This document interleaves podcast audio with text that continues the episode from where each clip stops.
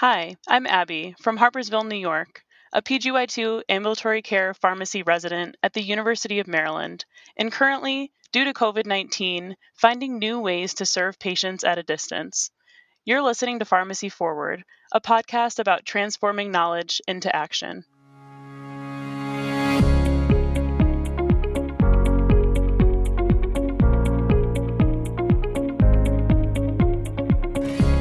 In this episode, we talk with Doctor Casey Talk, Assistant Professor in the Division of Pharmaceutical Outcomes and Policy at the University of North Carolina Eshelman School of Pharmacy, and Doctor Karen Gunning, Professor of Pharmacotherapy and Adjunct Professor of Family and Preventative Medicine at the University of Utah in Salt Lake City, Utah, about hormonal contraception and the important role that pharmacists can play to increase access to contraception.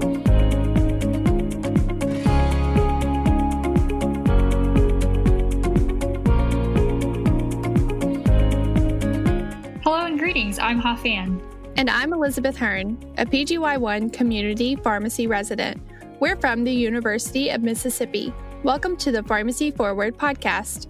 In this episode, we're exploring new frontiers in pharmacy practice, specifically the emerging role of pharmacists in the provision of hormonal contraception. While many forms of contraception have been traditionally available through pharmacies like condoms, spermicidal gels, and more recently emergency contraception, the availability of hormonal contraception through pharmacies seems like a natural progression in the pharmacist's scope of practice. Today, in March twenty twenty, a dozen states allow pharmacists to either prescribe hormonal contraception or provide hormonal contraception under a statewide standing order. And it seems likely that more states will make hormonal contraception more accessible through pharmacists in the years to come. Today, we'll talk with two experts about the future of pharmacist-provided contraception and the impact it could make in our nation's health. Our guests today are Doctor Casey Talk from the University of North Carolina at Chapel Hill Eshelman School of Pharmacy and Doctor Karen Gunning from the University of Utah College of Pharmacy. Doctor Talk's research primarily focuses on women's health, medication use in pregnancy, and access to contraception. And Doctor Gunning teaches about contraception in the PharmD curriculum. She's the current P G Y two Ambulatory Care Residency Program Director and serves on the Utah State Board of Pharmacy.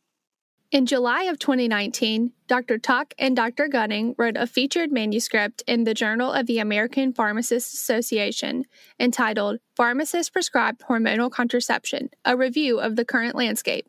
So we are very fortunate to have these two passionate and knowledgeable voices on our podcast. Casey and Karen, welcome to the Pharmacy Forward podcast. Pleasure to be here. It's great to be here. Thanks so much. So as we were planning this episode of the Pharmacy Forward podcast, I was doing some research on the topic. I learned there was a brief effort a few years ago in Mississippi to make hormonal contraception more accessible through a statewide protocol. Unfortunately, that effort did not make it past committee in the state legislature. But there are many reasons why increasing access to hormonal contraception in the state of Mississippi would really make good public policy. First, Mississippi has one of the highest rates of unintended pregnancy, one of the highest rates of teen pregnancy, and unfortunately, the highest rate of infant mortality. Pharmacist-provided hormonal contraception isn't going to fix all of these issues, but it could have an impact. So I'm curious why you got involved and how you got started. Could you tell us a little bit more about your stories? Yeah, I, so I began working on women's health research a number of years ago as a research coordinator. And as a coordinator, I developed an interest in these topics. And so when I went back to graduate school, I continued developing this interest and looking for opportunities to work on projects related to uh, contraception, pharmaceutical use in pregnancy, postpartum, et cetera, during my time as a graduate student. In fact, for a class, I began researching the role of pharmacists with hormonal contraception, and that was really the genesis of my current research interests today. And I started um, in women's health about twenty-two years ago when I was hired on the same day as a male colleague, and I was the one picked to teach the women's health therapeutics that needed to be taught. My clinical practice is actually in a family medicine residency clinic where contraception issues come up quite a bit. Now, I know the idea of pharmacists providing contraception in a community pharmacy setting may seem novel for a lot of our listeners. So could you explain exactly what a pharmacist would be allowed to do when providing contraception? Sure. So we think about pharmacists providing contraception. This is something that pharmacists have been doing for as long as there's been contraception in terms of dispensing medication. But this is really providing the contraception to patients through a process in most states of direct provision, and in some states, in the case of Utah, through a standing order, much like you'd see for naloxone. So when we talk about this, many people say the word dispensing, but remember that's something that pharmacists have been doing for a long time. And this is actually provision of contraception. Some states have utilized the word furnish. Um, that's in the state of California. That seems to be to be something you do to your house. But I think the word provision makes a distinction from dispensing and really looks at pharmacists providing that care for patients in need of contraception. Typically, the pharmacist-provided models are limited up to four types of self-administered hormonal contraception. These are all F D A approved, of course. Uh, so oral forms, transdermal, vaginal, and the depot injection. As part of this expanded scope of practice, most, if not all, states require pharmacists to follow a protocol that typically involves a health and history screening to ensure the patient qualifies, identifying and discussing strategies for treatment, dispensing the contraceptive, providing counseling, some health education, and then in some cases, um, some states require a referral to a primary care practitioner as well. Great. So we're really diving into how pharmacists can provide these services at the community pharmacy level. It seems like this may be a conversation that's hard to start, especially for pharmacists that haven't had that much exposure to women's health. How would one of us be able to start up this conversation with a patient? So one of the things that pharmacists and actually pharmacy technicians can really become involved in contraceptive provision is talking to patients.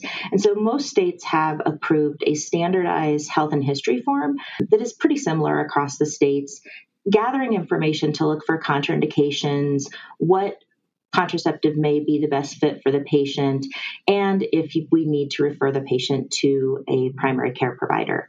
So really approaching this in pharmacies across the states in a standardized way. And all of that health and history form is based upon the C D C medical eligibility criteria for contraception, which really is an incredibly rich document to support the pharmacist in backing up the evidence needed.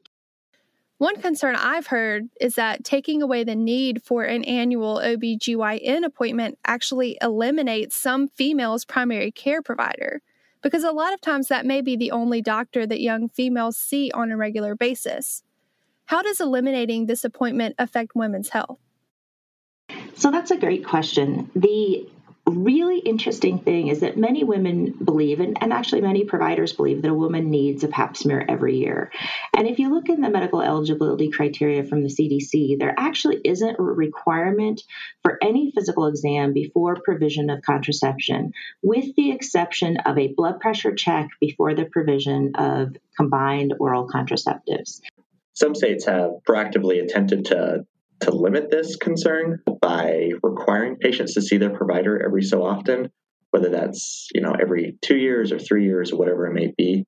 Direct access at the pharmacy isn't necessarily eliminating an appointment uh, with the primary care provider. Now that we know that it may not be entirely necessary to see a provider annually, could you clarify how giving pharmacists the ability to provide contraception would be different than allowing for over-the-counter access? One thing I would like to point out is the distinction between over-the-counter access and this pharmacist-provided model that we're discussing. So the pharmacist provision model is still controlled, so pharmacists are still considered the, the gatekeepers, but it does not require a prescription order from a primary care provider or other provider. Over-the-counter access would eliminate that gatekeeping. And thinking about over-the-counter, you know, we definitely heard in Utah that especially O B G Y N providers would prefer O T C contraception. I think as pharmacists, if we were to think about a contraception aisle in the pharmacy and seeing all of those packages with all those weird names as the, you know, branded generic name, how would a patient navigate a contraception aisle at the pharmacy.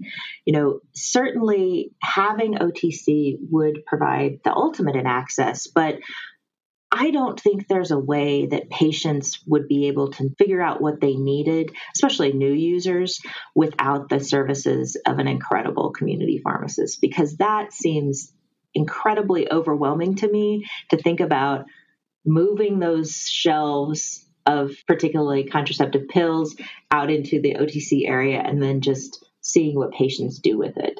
So given that there's some really specific discussion points, especially with even referring patients for other forms of contraception, things like I U Ds, things like implants that really may be the best option for the patient, their patients are not going to get that kind of counseling from a box of O T C progestin-only contraceptives. I think it really drives home the point about why O T C access isn't enough. We've got to have pharmacists there to help patients with the screening, the product selection, and the counseling part. Have you heard of any specific patient concerns with pharmacists providing the service?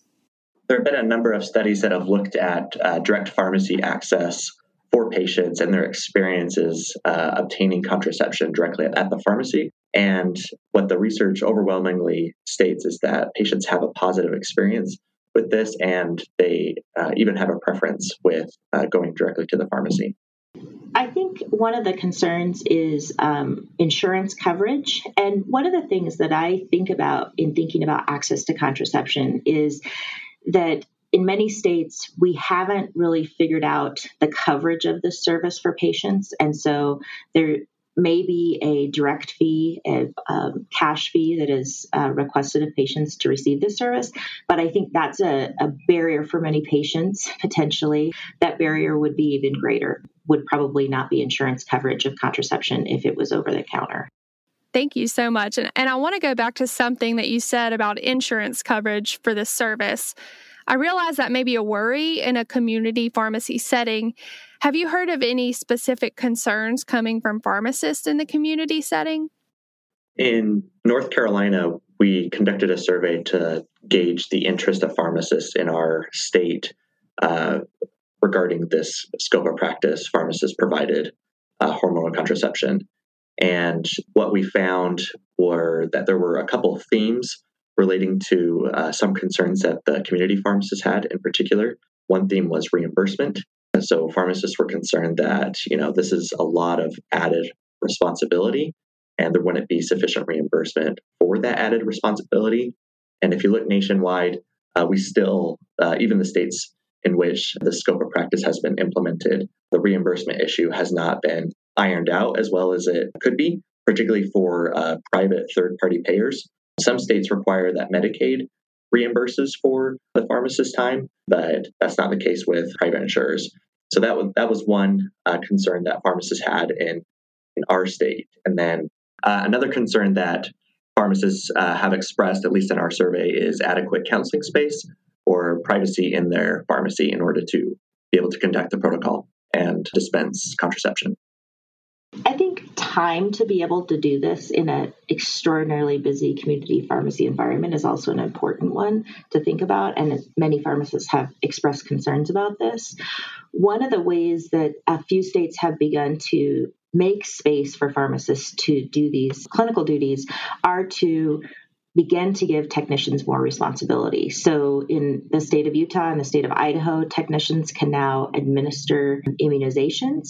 And thinking about, does that then begin to give time and space for a pharmacist to provide the counseling and the assessment that only they can do in the pharmacy to provide access to contraceptive care? The other thing that I think has come out in several surveys of pharmacists and provision of contraception is that there is a lack of confidence in the skills that pharmacists have in providing this level of service. And it's actually not a knowledge issue. In most surveys, pharmacist knowledge is actually relatively high on this topic, but it's really how do I actually apply these skills to patients? And so there are several training programs out there, and many states have implemented a C E requirement for people who are providing this service. And I think the best way to do that is to actually practice these skills, to really have patient scenarios and assess how you would respond in those scenarios. So I think pharmacists really do have the knowledge. They they need a little bit more practice potentially and a little bit more application of applying that knowledge. But there are training programs that are popping up across the country to do that. When looking at utilizing the pharmacist provision model, have you heard any concerns from providers? Or even better, have you gotten any support from your providers in your respective states? So when you think about pharmacists providing access to contraception, think about the patients that live in the most rural areas of areas of your state.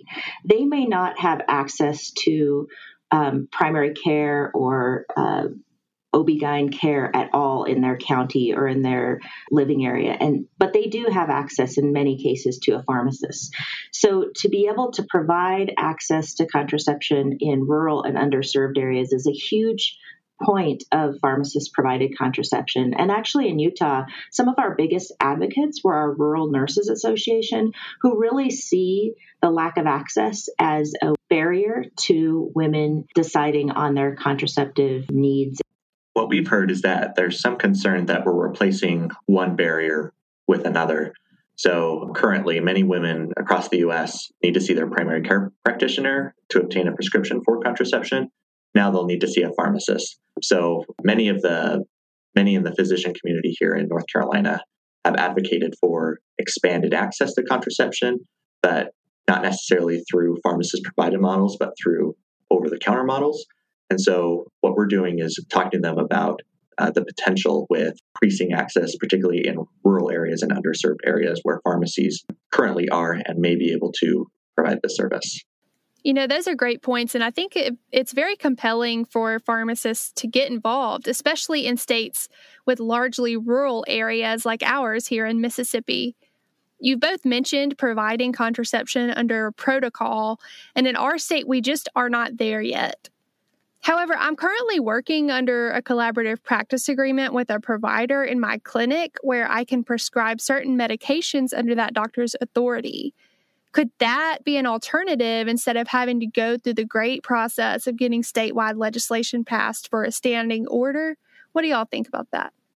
For a standing order, um, standing orders are essentially prescriptive authority that is signed by one person. So in the state of Utah, there is a standing order signed by the medical director of the Department of Health that would allow any pharmacist who enrolls within that standing order to provide prescriptions for patients for self-administered contraceptives. But it is a little bit different process from a collaborative practice agreement, and in the case of being signed by the health department, really then can have access to any pharmacy, even those who may not have a provider in their community that would sign, you know, a collaborative practice agreement. So it really expands the access to contraception provision in a way that's different than collaborative practice agreement. In terms of expanding access, I know that you guys have brought that up a lot. I think that's always on the forefront of all of our minds as healthcare providers. What are some steps that practitioners across the U S and our listeners, what can they do to push this service forward? Are there ways that we could advocate for this change? In North Carolina, we are starting with getting consensus from the pharmacy community. So starting there, as pharmacists would be the major players in this, in this scope of practice. And then from there, you know, we're building consensus with our medical associations and talk about some of the very points about the benefits of reducing unintended pregnancies and expanding access to contraception in the pharmacy. So the uh, agreement or support of both pharmacists and patients in the community is very important, as well as providers. I think the other group that pharmacists and supporters of this need to keep in mind is our legislators, and thinking about unintended pregnancies and particularly the impact of the cost of unintended pregnancies on Medicaid budgets in the state is really important. I think that was very, very impactful to our legislature when discussing this issue, approaching it from a, this is something that could potentially reduce cost to the state women being able to access contraception having an impact on um, state Medicaid budgets, which, of course, in every state, I would imagine, not just the state of Utah or the state of North Carolina, is really important to our legislators.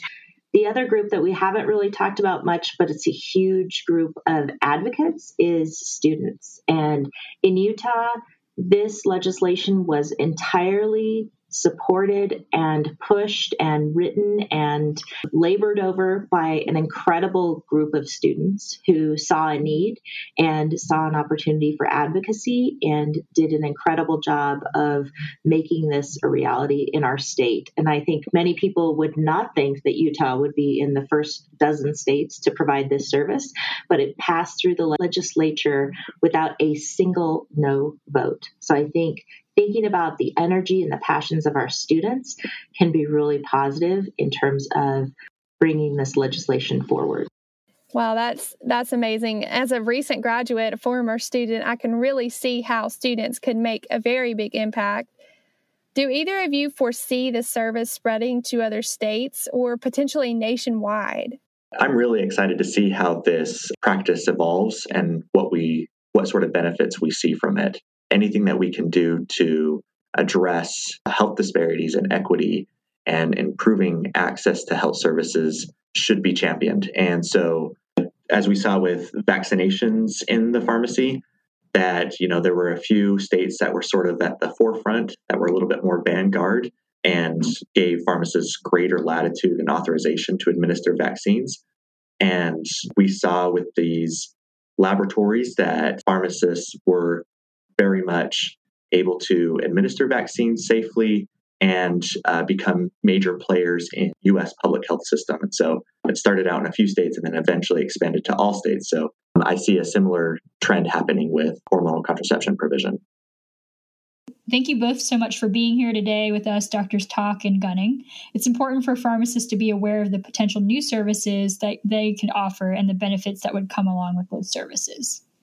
Yes, thank y'all so much. I look forward to seeing how this new frontier in pharmacy practice takes off. I hope our listeners enjoy this conversation as much as I have.